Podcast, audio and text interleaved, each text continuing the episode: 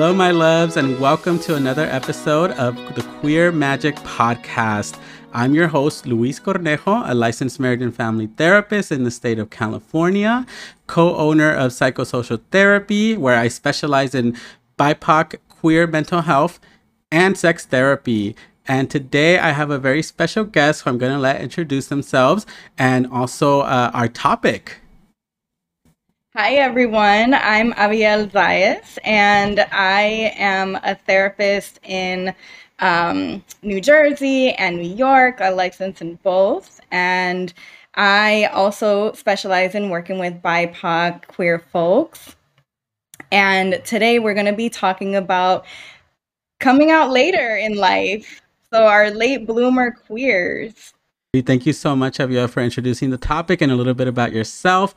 I consider myself a late bloomer queer, so I think this is going to be a really great conversation for all those folks out there who are just starting to explore their identity and coming into queerness, uh, but also those folks who uh, maybe didn't feel safe to do that before, but are now really in a space where they can do that. And so I think it's so important for us to mm-hmm. share our stories and talk a little bit about our own experiences because I think it resonates not not only with folks who are on similar paths, but also because it's nice to be able to hear, uh, you know, how other people navigate and also uh, grow right through this process. So tell us a little bit about your story, uh, you know, and, and in terms of like being a late bloomer in queerness and uh, yeah, anything you want to share with, with our listeners.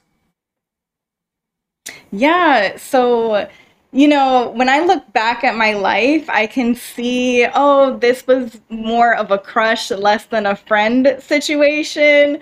Um, mm-hmm. But mm-hmm. I didn't really start thinking about that until I moved out to New York um, mm-hmm. for grad mm-hmm. school. So uh, at that point, let's see, I was 20, turning 21. Um, and like you know i'm just in new york walking around seeing all these people and i'm like oh wow you know? Right yeah all that freedom and, right that new being in a new place and having new opportunities and stuff being on your own i think it definitely yeah. does allow for more exploration. Definitely and you know i wasn't in the same place that i grew up my parents weren't there so that freedom was there for sure. And at the time i was with someone. I was with a partner, and so I kind of wasn't fully able to explore it yet but i was able to talk to my partner about it of like hey like i'm starting to like have these feelings and i'm not really sure what it's about but like they're there mm-hmm. and um then you know that partner and i broke up and um, you know i was single for a while and so i did some exploring at that point but i was like oh like i'm not i'm still not really sure you know mm-hmm, like mm-hmm. i'm exploring but it, i was finding it kind of difficult to um, i guess find spaces for me to mm-hmm. do that and yeah. so then i got into another relationship and then oh, once that actually, relationship let me ask you sorry yeah. i didn't mean to interrupt you but you meant that you you mentioned the spaces and i think that's something really really uh, mm. uh, important to mention right because i think when we first come out many of us we start with sexuality right and sexuality is one part yeah. of identity and so we start to kind of discover who we're sexually attracted to uh, mm-hmm. you know mm-hmm. all of those kinds of things and how we identify uh, and so that's usually the first part right and i mean queerness i know with queerness when we talk about that word uh, I just want to clarify for everyone, you know, we're talking about really multiple things, right? Not just our sexuality, yeah. but our gender, uh, expression, identity. I mean, so many pieces to that. And you mentioned spaces, right? To, to not being able to find mm-hmm. as many spaces. And I know that that's hard for a lot of us, right? When we're first coming out and trying to figure out who we are finding yeah. places where we can feel safe to do it. So, could you tell me a little bit more about that? When you say like spaces, what were some of the things that you found really hard about, um, you know, connecting or finding those kinds of spaces? I just, I had no idea where to go, mm-hmm. you know, who I could turn to. Um, I, at that time, I only had one friend that was queer, mm-hmm. um, and he's a gay man. So the spaces for gay men are very particular in New York. I don't know if it's that way in other places too, but in New York, I was like, when you said that, I was nodding because like, I was like, it kind of, yeah, I think it kind of is a little bit. and, and, you know, gay space. No, and, and I'm being honest because I think spaces for gay men are not. They're not generally automatically the same for queer folks, right? I mean, uh, in all mm-hmm. forms, right? I mean, they can be very specific and also very much rooted and still in a lot of heteronormative kind of ideals, right? And ideologies, uh, especially with men, right? And so, no, thank you for saying yeah. that. I, I, I think uh, it might be safe to say that, yes, a lot of gay men spaces are generally not uh, the same as or equal to, like, saying, like, queer spaces. Right. So, um, you know, that friend had suggested a certain dating app and so i got on there and i met someone through there and it was a nice connection but i think um, it just that specific person was not really the person for me to really explore with. Um, and because i was like in this mode of like oh like i just need to like figure out if this even is like true, right? Like I'm trying to see are my feelings true? Is this real? Um, do I actually feel this way or is it like a fantasy of something? Mm-hmm, mm-hmm. Um, and so, you know, I had that experience and it just didn't really hit how I needed it to for me to be like, yes, like this is really it for me. Um, and so I I, you know, went back to dating um, and got into a relationship with a cis man. And after that relationship ended, I really gave myself a lot more time and space to figure it out and to take it more slowly. I think the first time around, I was really like, just, I, I was like, oh, like, I just want to hop in and like, I really need to figure this out. And this time around, I was like, more accepting that it is real and that I can take my time with it and that I it doesn't mean that I need to have every single thing figured out but that my attraction for people that are not cis men is there. Um and yeah go ahead. Absolutely. No i was just going to say and i think that's such an important part of this process right is knowing that we don't have to know everything right? That we're not going to mm-hmm. have all the answers automatically, that it is part of exploration and that it takes time, right? Because I, I, think I felt very similarly as well when I first came out and I was starting to explore myself. I felt like I needed to know all of these things. And there was a, a sense of shame and also guilt for not knowing mm-hmm. or mm. for being sometimes confused yeah. about what I was feeling, uh, who I was attracted to, how I even spoke to myself, the words that I used to identify myself, uh, learning, right, that some things didn't sit well with certain people and it did with others, and learning how to navigate that and also create space to uh, be able to include everyone. Um, and also being accountable, right, for those mistakes as well and learning from them. Uh, I definitely know I struggled at first, really just trying to figure out like how do I, uh, you know, identify myself, but also respect others and not question people's own mm-hmm. experiences and perspectives when they're different from mine, or me trying to project my own or or or taking on their uh, a journey onto my own, you know. And so I think it, it was definitely challenging. And so I, I really appreciate you sharing how there, you know, that that that can definitely be a part of this process, right? Is some some of the feelings uh, of confusion or some of the feelings around not knowing or even some of the shame that comes with that uh, when we're learning about ourselves. Uh, and you know, when we're talking about late late bloomers, usually by that time, I mean, we've gone through so much already: experiences, relationships, connections, things that we've mm-hmm. learned from society, from our family. Uh, that it, it, I think, it also requires a lot of unlearning, right, and letting go of some of those things that we kind of carried along for so long uh, right. to that point where we're like, oh shit, this does not align or fit anymore. Like, ah, what do I do now? yeah, definitely. And another part too is like uh, relationships between men and women.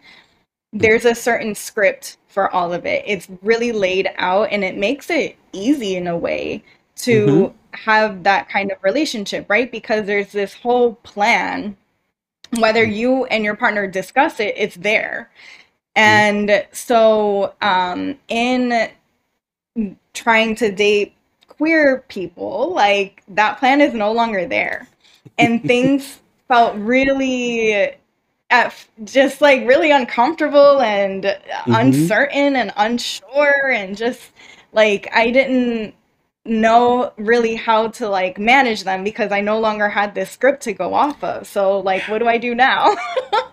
yeah, it's the blueprint, right? That it's it because we, we, all have that, right? I mean, yeah. we, we, live in a in a, in a heteronormative society, right, where things are set up for a certain group of folks, right? Cisgendered folks who are heterosexual. I mean, there's a blueprint, right? You you you get little crushes, you grow up, you find a partner, you get married, you have kids, you at the house, and that's the blueprint, right? And for a lot of uh, us queer folks, uh, not only is there not a blueprint, but we learn about so many different types and versions of relationships and connections and experiences that it's often a little scary because mm-hmm. there's so much unknown that comes with it, right? It, unlike many cisgendered uh, heterosexual mm-hmm. folks who kind of have this like recipe we don't have that. And we also don't often have a lot of modeling around queer relationships. And so it can be pretty uh, intense to kind of be presented with this endless possibilities kind of experience right? Or, or proposal to life of like well what do you want? And most of us are kind of like ah like i don't really even know myself. I'm still trying to figure that out. Uh, or i'm still trying to understand right relationships with other queer folks uh, that are not defined by this very specific heteronormative uh, blueprint. Um, you know and so i think that's also a, a, very important element of this. And for a lot of late bloomers uh, you know they come into this and like i said already have a lot of of internalized ideas based on societal norms. And so uh, it's kind of scary right later on in life to be like oh shoot like this is actually not who i am and i'm ready to find myself be myself and where do i start how do I do that, right? Because I know yeah. for me and my work, one of the things, and I wanted to mention to you, I don't know if you've had this experience, but one of the things that I've seen a lot is uh, folks who are already in relationships have families and they're finally coming to a place where they're like, you know what, mm-hmm. I'm actually queer and this is not what I thought. Like I, I knew, but I also didn't really know. And now it's coming to a place where I really need to find myself. And there's I mean, right. a real struggle there. I mean, have, have you had that experience with with folks or clients or anyone in your circle?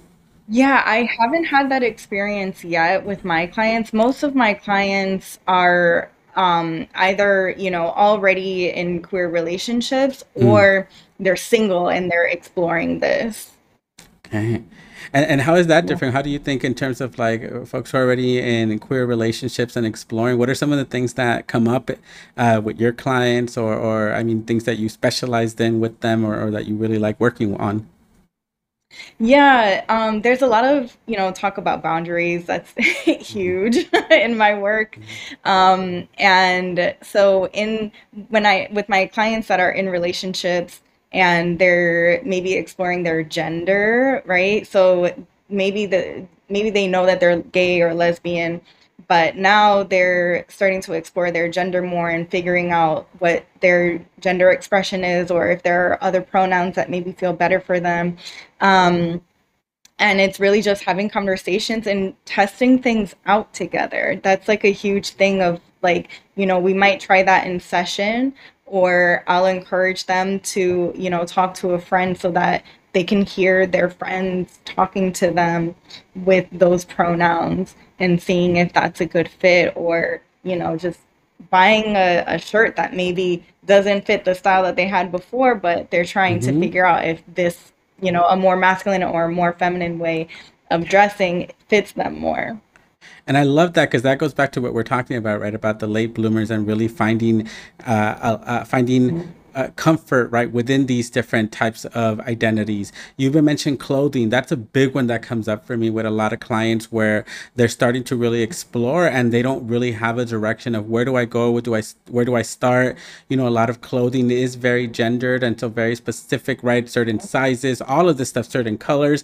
And so something that i've done uh, that i really love is i started to compile a list of places where i shop or where i get clothing that's you know not just inclusive but also uh, uh, for non-binary folks or gender expressive folks, uh, and I love it because it's it's such a fun part as well of this process. It's not just you know the the the processing trauma or working through mm-hmm. the challenges like we were just talking about for the first half of this episode but also the joys right and really experimenting yeah. like you were saying how, how do these pronouns feel for me right do they feel more aligned with who i am how do these clothes fit me right do they feel more comfortable and uh, more authentic for me uh, you know and doing some of these great things where clients get to also be creative uh, and mm-hmm. and um, think about these things, right? That maybe they didn't think about before uh, because they didn't really have an opportunity to.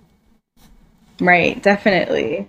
Yeah. Um, yeah. Let's see. What what else do we talk about here?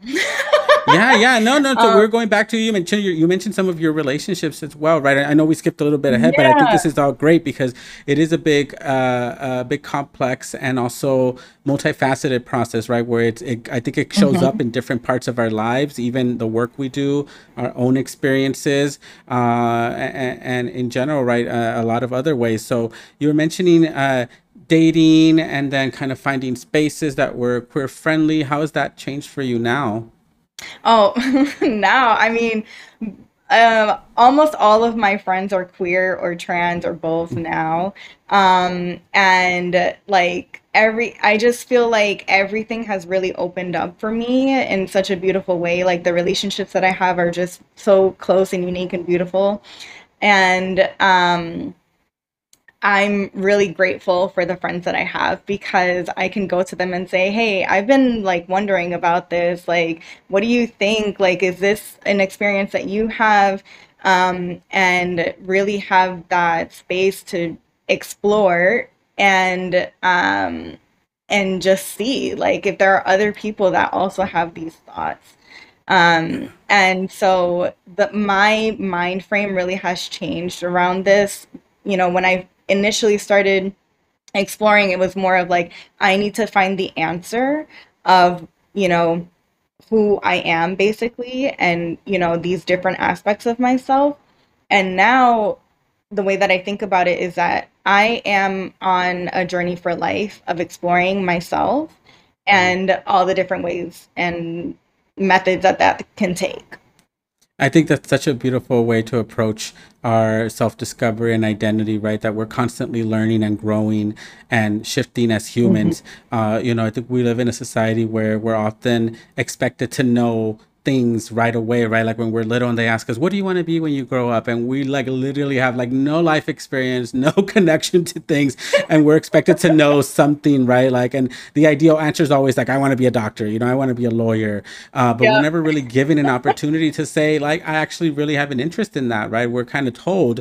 Uh, so I think that's a very beautiful philosophy you just shared right around opening uh, and creating space for ourselves to know that this is a lifelong journey uh, and that it's mm-hmm. not about when you start to explore or how you start to explore, but really the intention behind it, right? Which is giving ourselves the gift of being us, of showing up, of learning about ourselves, not from what others have told us, but from us ourselves. Right, exactly. And another part of this process for me was uh, I kind of had to, you know, let go of or release mm. attraction to cis men so mm. that I could really deepen um, my connection to myself and who I am. Because there are so many things that people are told that they have to do in order to attract other people, right? And yeah. looking at it in a very cis heteronormative way, women have to be a certain way for men to be attracted to them. And if not, then you're never going to get a man, right? And all these mm-hmm. things. Mm-hmm. So once I was able to let go of that, then I was able to really look into myself and see who I am. So it was like, you know, I was letting go of that I'm like, all right, yes, like I really am attracted to people that are not men. Mm-hmm. And and then the next evolution of that was, oh, actually I think I'm trans. Mm-hmm. so, mm-hmm. you know, and and seeing how a lot of the things that I did before were really performative and trying to play this role of being a woman. And so yeah, that time that we had um, during the lockdown and and really having more time and space, um, I was able to explore that a lot more. And and I'm like so glad that I've gotten to know myself so much better. And it's it still feels like a process because I'm still kind of figuring out like how masc I want to dress or how mm-hmm. femme I want to dress, you know, and and mm-hmm. and figuring out like and that's the answer to that is different on different days, you know? Yes, yes, um, I love that because I'm the same way, you know, exploring like with gender, but also expression. I, I found that to be the best mm-hmm. way to do this, right? Is to allow myself to to really feel the day. Like, how am I feeling today? And there have been days where I'm yeah. like, you know what? I don't want to wear makeup today. I want to look a certain way. I'm going to let my facial hair grow a little bit. I want to wear this. And then other moments where I'm like, you know what? I really want to put myself together in this way today and I'm putting on makeup and trying on different color lipsticks and mm-hmm. trying on clothes that's considered more feminine, but I love it. And I think this is also an important part of this conversation because many times, like you were saying, folks feel this need to know things, right? Like I need to know whether I'm aligned to this or that. And we get stuck in the binary system right. again, right? Where it's either I'm more femme, I'm more masc, instead of allowing ourselves to just yeah. be who we are uh, without feeling the restraint, right? Uh, uh, constrictions of gender norms, uh, which does play a big role for all of us, right? Regardless of how we identify, because we live in a world where these things are presented, pushed down on us, and they're the accepted mm-hmm. norm. So, Right. And you know, it's a lot easier when you can fit into that norm, right? Like yes. you're able to kind of like go through life without having to consider these different things. Um, mm-hmm. And now it provides a safety, right? Someone, a safety. A hundred percent. Yeah. Mm. And so now that I'm identifying as non-binary, it's like, well, I'm in this in between space and I'm having to like kind of explain things a lot, right? Like even with they them pronouns, people are like, "What? Like how do you use that?" or you know, mm-hmm. and it's like you you already use it. like exactly. um so yeah, it's really interesting seeing how, you know, the more people I interact with, the more people that have to kind of unlearn some things that they mm-hmm. have been told their whole mm-hmm. lives in order for them to mm-hmm. understand me better. Absolutely. And I think that that is one of the bittersweet, at least for me, bittersweet aspects of this is uh, the joy and freedom of feeling myself and existing as myself the sweetness but then also the bitterness is really not being understood by many people and sometimes feeling a little bit lonely or disconnected from uh, folks or othered uh, when it you know when it's not queer spaces or when it's not uh, accepted right that i can share where i'm at versus this is no this is the label right this is what you're supposed to be. And i, I do experience that a lot myself now where folks often try to place an identity on me like oh i think you're transgender or i think you're this because you know you you feel this way. And i try to explain to them you know for me it's really more about being free and i i do feel these mm-hmm. energies within me. And at the same time i don't feel the need to select one or conform conform to the other.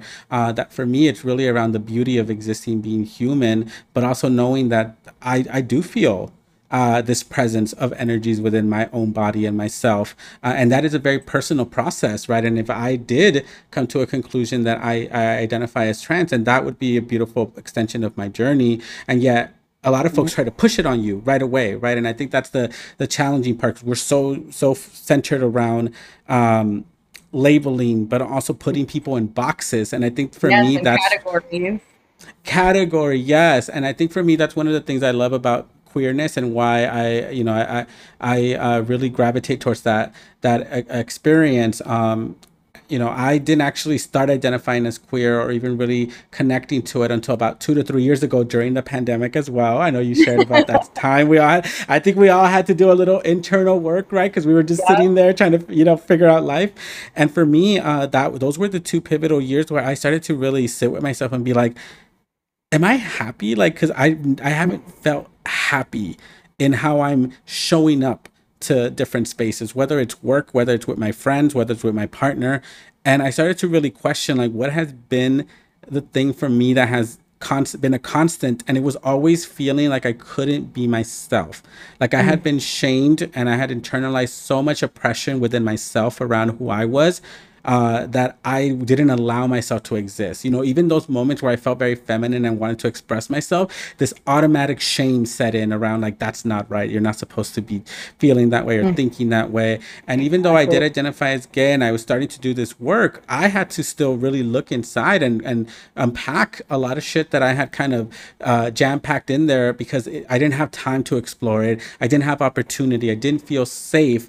Um, and mm. also the shame of not having done it earlier and seeing so many younger folks, which I love. I absolutely love now seeing them on TikTok, seeing them on social media, being queer, being loud, being proud, you know, exploring. But that wasn't something that I had an opportunity to do. It wasn't a gift that I received um, early on in my life. And so it definitely was a lot of moments where I think there was confusion, there was anger, there was resentment. And during that time, I was like, I need to start to really, really give myself permission to be because I I don't feel happiness. I feel like I'm still stuck in this space where I'm being told to tone it down, to not mm. be seen. And it was survival, right? Survival mm-hmm. mode, like you were saying. We we fall into those uh, into that safety of being, you know, if I align with more heteronormative, more more societal norms, then I will be safe. And that was for me my mission was safety. And then in those two years, you know, I had already built my career. I had a really strong relationship with my partner. I do have a strong relationship with my partner. Um, I had a lot of the things that I had worked really hard for, and it was like, okay, like now this is where I, I need to slow down because I'm no longer surviving. I don't depend on my parents. I don't depend on go having to go to church or any of these other things that I experienced in my younger years. So now it's my time. And it, and that first moment, it was like, oh my God, I get to be me. And it was like, where do I start? And that's why I really love this conversation because I think it's it's it's it, it can be really um lonely sometimes to to come into this uh this acceptance or even willingness to explore uh, and it can be scary yeah and that's why my friends are such a safe haven for me because like I've been mm. able to be open with them about all of these different things that are coming up for me and gaining more and more queer and trans friends as I'm mm. going along, you know. And um, Lex, the app, actually helped with that because I was able mm. to connect with other queer and trans folks through mm-hmm. that. Um, and so I have made friends through it, and it's been awesome. That's great because community is so important. You know, I, I, everything you just shared right now around uh, feeling safe, right, and, and creating safety for ourselves. It includes being surrounded by people that uh, love us, but that we love, and we can feel uh, opportunity to be held, right? Um, and that takes time. Mm-hmm. Uh, you know, I mean, it definitely is part of the identity process, right? When we start to really connect and align with people and create space for folks that do uh, share that same uh, connection with us versus having to feel like we need to fit in with other folks who don't uh, or trying to put ourselves in those squares, right? You were mentioning even the attraction to cis men. Uh, you know, for me, I think it was very similar. Like I felt this need, like as a gay man, like this is what I need to be attracted to or look towards or ideals, and then letting go of that to now where I see humans, right? And for me, it's really about connection. I think that there can be a lot of vulnerability, love, compassion, uh, you know uh, everything right? Pleasure with folks in general uh, but it took a lot. It took a lot of having to really sit with my own biases a lot of the beliefs that i didn't really believe but that i was told to believe and that i i brought with me. Uh, and so, I mean, it, it is its own process within itself. And I think once you start to find that, you do find folks, you know, who are able to also sit there with you and and you really, you, I mean, it's a, it's such a beautiful thing, right? To have those authentic relationships, those vulnerable relationships. Mm-hmm. Um, and I, I, I, like I said, I do see so much shift now going on. Uh, it is more visible. Uh, younger, the younger generation is definitely at the head of of really showcasing queerness and and identity and being more vocal about their own mm-hmm. needs, right, and their own identity. Um, you know, it's something that was crossing my head right now, and I, I kind of like slipped away. But I, I was thinking about, um, oh my gosh, I literally just had it at the tip of my tongue and and it had to do a lot with what's going on right now in the country with, yep. with all the anti-trans and you know uh, bills, but also laws and rhetoric. Uh, mm-hmm. Uh, I mean, it's not new, but it's definitely more prevalent right now in the last few months or even the last year. Yeah. And uh, you know that also affects a lot of people's ability to be able to explore and express themselves, right? Because they're hearing this other pushback, right, around um, around I mean, just existing, right? I mean, it is life threatening, right? When we right. hear these these things show up over and over, we're basically getting a message saying it's not okay. You're not safe. We don't want you. Exactly. Um, and you know, I wonder if part of the reason why this is coming out so heavily now is because of how strongly us trans folks are out there and out and proud, you know, and it's kind of like then they're like, oh, you guys are you know, doing too much. So yeah. now we're gonna enact all of these things to try to push you down again so that you're out of sight. Um, mm-hmm. And mm-hmm. we can't allow for that. We have to fight back. Um, mm-hmm. And yeah, it's it's really sad, and you know, it gets to me sometimes. But it's like we have to keep mm-hmm. fighting, and and we have to you know stay strong in our communities and be there mm-hmm. for one another mm-hmm.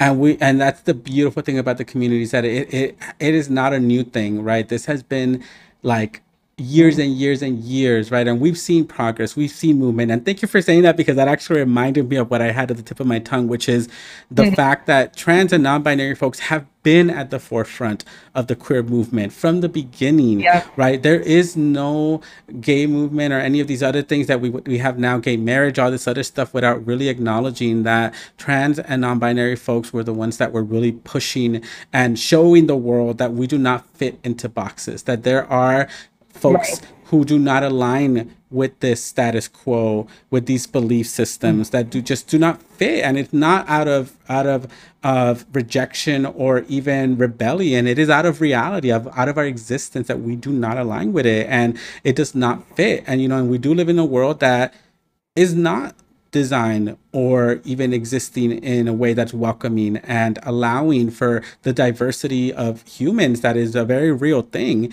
and so mm-hmm. thank you for saying that because i just kept thinking that was what it was at the tip of my tongue was how we uh, you know trans and non-binary folks have been the warriors for the queer movement have been the ones that have had to get a lot of the slack, a lot of the attacks. Uh, because even when I think of being gay and as a man, I, I have to acknowledge my privilege that I, even though I am I'm really in, in this space of exploring my gender and I do identify as gender fluid, that I still present as, as male, right, physically. And also being gay uh, in terms of the queer community and the LGBTQ plus community as a whole, we know that gay men experience a lot more privilege. I mean, specifically white gay men, but gay men in mm. general, right, experience privilege to some degree.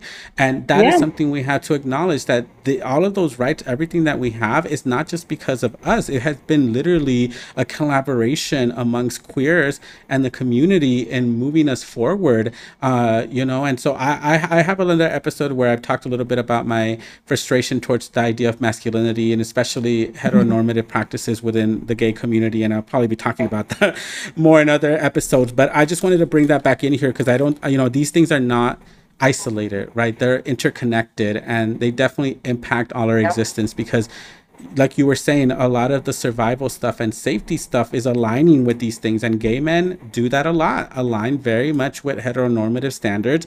And there is a sense of safety there, and that's understandable. And yet it's also detrimental because then we get folks who are, you know, uh, speaking up on being anti-trans and, and anti-non-binary, right? And really wanting to remove the T from LGBTQ. And they're mm-hmm. within our community and it really sucks because they you know they don't acknowledge that they're you know this is we're not where we're at and they're not benefiting from these privileges just because it came from a lot of the warriors that were really fighting for these rights and were showing up and getting you know the fucking shit end of this and it's still happening so i think yeah. that's why it's so important what you just right. said that we the fight continues and i have so much love for um, our, you know our trans siblings and non-binary siblings because they really are the ones showing us that it's okay to exist, even beyond just fucking sex. Like it's not just sexuality, that there's more to it. Yeah. They're showing us that there's more, there's more possibilities. It's not just the binary again of gay, straight,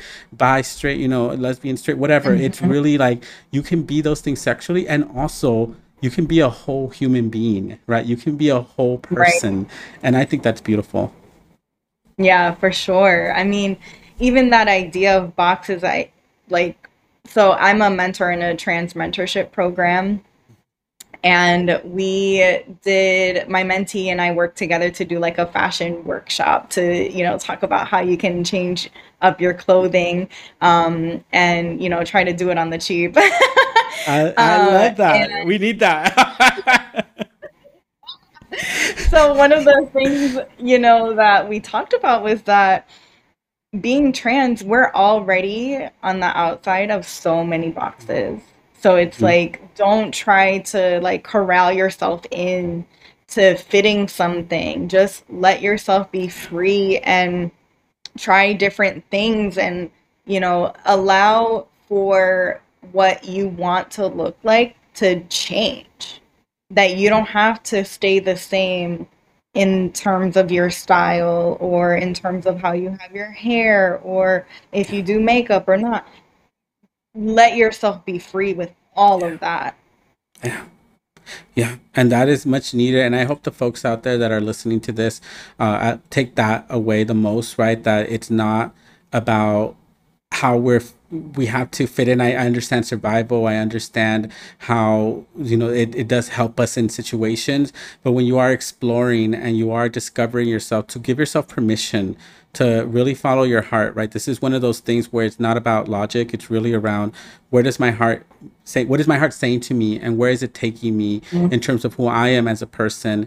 Uh, you know, and I'm so happy that you're doing that kind of group, that you're supporting folks in that realm, because that is another big piece of this, right? Is really how we're expressing ourselves, right? It's not so much the identity and the internal work, but it's also the out, the external, right? The out, the out part mm-hmm. of us mm-hmm. and how we're showing up right? I know for me, a big part of my transformation was my the way I presented. That I spent mm-hmm. so much of my life dressing up and aligning with colors, with styles, with things that I was told were mm-hmm. appropriate for me that I hated, absolutely hated, and never felt right. comfortable in, and had to show up that way in all of the spaces I was in until I finally realized, like, no, that's this is not how I need, how I have to show up.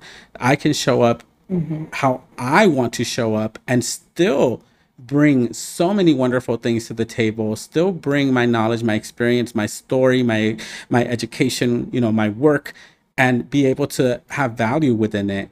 Uh, and that was a big part of why I actually went into private practice uh, was because I was really exhausted from having to fit into squares and into check marks that people were putting me in professionally and all these other things. That one day I was like, this is another part of that healing process. Uh, and I know that I've been very privileged in that, and I have so much gratitude for this opportunity because it's given me a chance to show up the way that I want to. You know, sometimes I'll go into my sessions and I have a head, flower headdress, and my clients are like, "Oh my god, you look so amazing!" And they're like, "You know, I've always wanted to." I'm like, why, why let's talk about that right let's talk about yeah. how you want to wear flowers and feel beautiful you know and and, mm-hmm. and it's such an important part because it's the one thing that we we have control over i think a lot of times uh in in terms of how we spend our money how we want to uh present ourselves right the colors the clothing we want to wear uh you know i was someone that never wore bright colors and here i am wearing this yellow sweatshirt and i love it and it makes me smile and i think shit i never wore it because i thought it was too feminine because i thought it was like a color that I didn't wear, and it's also a crop top sweater, so that's the other. You know, I mean, I'm, I'm all into. But but my point is like these were things that I wouldn't have said five eight years ago. I'm not wearing. Mm-hmm. I would never wear that, even though inside I was like, oh my gosh, I freaking love it. I want to wear that. And so I, I think what you just said was very perfectly said and beautiful, right? That when you are going through this process and exploring, not to let ourselves feel like we need to be stuck to those constraints. Um, mm-hmm. You know, and also the, you mentioned the affordable affordable part, and I was giggling because I was like, in this economy, yes, we need to find things that are not just feasible to wear, but also like you know within budget because it, it also gets expensive, and that's something that comes up for oh me with a lot of my clients. I'm like let's talk about thrift stores. exactly. Thrift stores, clothing shops, like it's so expensive to have been dressing a certain way for so many years and now you're wanting to explore these other avenues and it's like damn like now that means i have to buy a lot of clothes but no thrift stores mm. clothing swaps like clothing swaps really are the best mm-hmm. um, also buy nothing groups are amazing for that too mm-hmm. because people will give clothes away on there like yeah yeah, absolutely, absolutely. It's it, you know I think that was one of my first things too was like okay now I got to throw away all my clothes and buy all this clothes and I was like no no no let's slow down.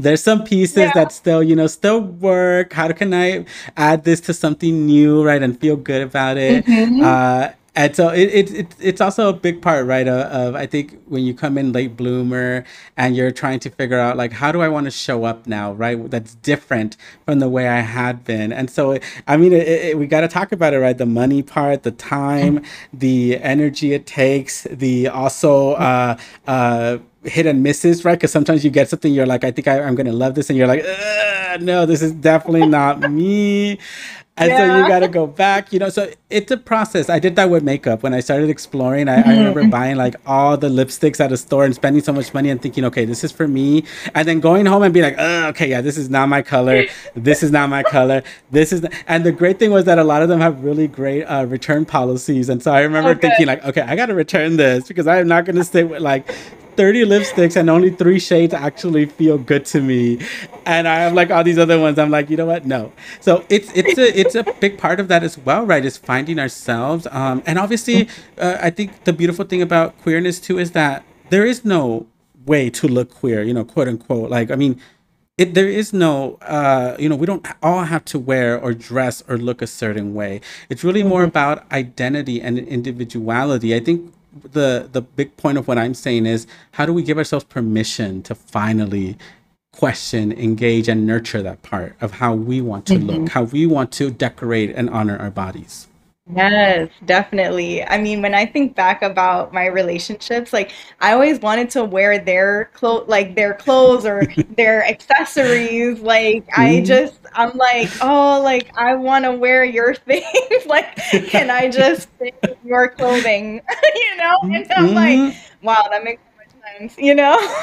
it does. It does. With me, it was so funny because with me, it was with my girlfriends, like always wanting to wear their shoes, and they would totally be like, "Yeah, put them on." How do you? And we'd be like standing in the mirror. They'd be like, "Oh my god, your legs are so nice. They're nicer than mine," and we'd be giggling and like laughing. And that was stuff that you normally do as a kid, right? That you explore, but because of the system that we live in right. in society and also culture, mm-hmm. we don't get to do that. I I can't even like fathom thinking back uh, to my childhood if I had been caught exploring or playing around with that. Like I, I think I probably would have been sent to, you know, some sort of camp or something. I mean, I was born in a very religious home. And so that came later on for me, right? The play, the mm-hmm. fantasy, the feeling cute, right? And giggling with, with friends. I mean, that came like way later, uh, you know, at a time where th- there was a little bit of grief too, right? Acknowledging that, wow, this could have been something that I could have played around with. Um, you know, and I was also a preschool teacher for a long time before that. And that was something that came up a lot with my parents. Whenever the kids uh, were in my class and they were playing in the kitchen or playing with dolls, parents would get so upset. And I work primarily uh, with Latino, Latinx parents.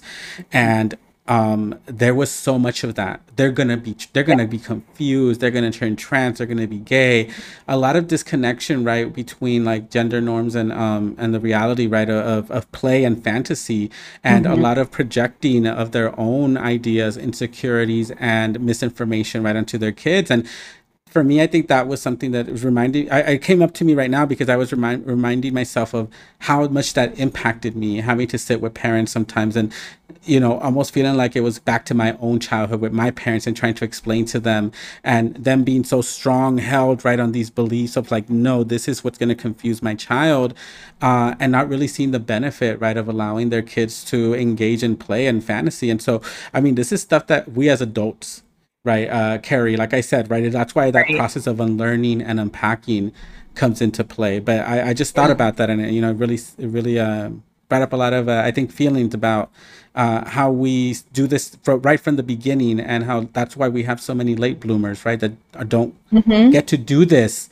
until later on yeah and right and even that idea that like playing in the kitchen is going to confuse a kid mm. and you know and it's like okay if this binary is so quote unquote natural then how is a kitchen set going to confuse them and completely derail this thing that's so natural and it doesn't no it doesn't make sense and i think that that's what you're what i'm hearing yeah. right from you and also from me it's like it's it doesn't make sense. And you know not only that but the fact that we all have kitchens. Most of us have kitchens where we live. Or we do some right. type of cooking. Or we have to go somewhere where people cook. We don't we don't sit there and go i saw a man cooking at the diner and so now i'm confused right? Because men shouldn't cook. I mean it's, it's not we accept it. I mean we even know that men are generally the cooks.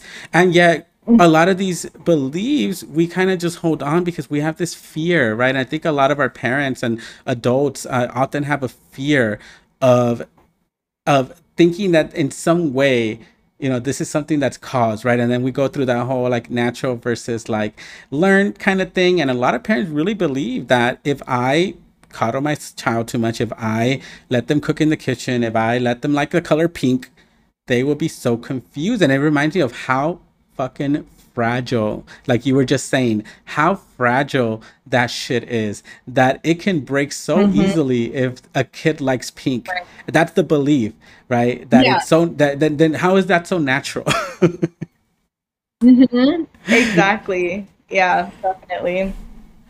Mm. It's really mm. frustrating um, that you know this is the the popular belief, and especially that part that you were saying of like if I coddle my child too much, then that's mm-hmm. going to like make them gay or and it's like really like showing your child love mm-hmm. and like mm-hmm. accepting them as they mm-hmm. are is going to turn them a mm-hmm. certain way. No, like you'll just get to mm-hmm. actually see who your kid is sooner. Exactly. And it does a disservice. It does a disservice to all of us, mm-hmm. right? When we just feel like we can't even love our kids, especially for men, right? I can't even love my child this way yep. because it'll confuse them or or they'll be too soft or some shit like that. And I get it. You know, we live in a world that's definitely not welcoming that I I, I think we can all say that we've had very hard moments or difficult transitions or changes or things that we go through. And at the same time, it, it, it just you know i mean it, it, prevents us from having those relationships that we really want that we crave and it's why so many of us right struggle not just queer folks uh, i mean cisgender folks as well yeah. right with the same shit in different ways you know obviously they have a privilege in certain ways but also it's still not to their advantage. You know, they're sitting there thinking that they need to behave and act a certain way, and even with their kids, uh, you know, holding on to these beliefs and these fears, and it, it disconnects us, right, as humans. Um, so Aviel, I, know we're coming to the end of our time together, but I did want to ask, is there anything that you would like to say to any late bloomer queer out there, any any sibling of ours that is starting to explore, starting to mm-hmm. come to terms with this part of themselves, uh, and is on their journey right now? Yeah, I just want to say you are valid as you are and that this is a lifelong process and it's okay if you don't know yet. And that this is just something that you're going to take time with and that's perfectly fine and acceptable and needed. And the more that you get to know yourself the better Beautiful, beautiful. Thank you. I think that that is definitely needed, and I hope those words are taken, and uh, not just by folks who are on this journey, but also if a loved one or someone in your life is going through this process, that you can also, uh, you know, share this with them and practice this as well with yourself, right? Like we don't have to identify as queer to practice self love, to appreciate ourselves, to give ourselves opportunities to exist. Uh, so this is for a message I think for everyone. It's timeless, but for those of you who are in this process of just coming to this place and exploring your queerness, then I think these are words that are very much uh, going to be, uh, you know, the the uh, the foundation, right, for this process. Now, Aviel, is there any social media or how can people find you, learn more about you, or any books or anything that you want to share that people can go out and look in, uh, into? I am going to put these things in the description, so if you don't hear it or you're trying to write it down, don't worry about it. It will be on there, but I do want to give you a chance to just share with us. Yeah, so my website is BIPOC Restorative Therapy, LCSW.com. and it's uh, basically the same for my Instagram. Although I'm not really that, uh, um, I'm not up on it, you know, but yeah. it's there. It exists. Uh, BIPOC uh, Restorative Therapy LCSW. Um, and I also want to give a shout out to the program that I mentor with. So it's called Sam and Devora, and I will give you mm. the, the website for that. Yes. Um, and so they accept mentees who are 13 to 23, 24. Um, and then when mentors can be, um, I, am not sure of the lower end for mentors, but you know, you can mm. be mm-hmm. above that age. So it's a really great wonderful. program and provide training. Yeah. So it's like, you just have to be trans and you're mm-hmm. in.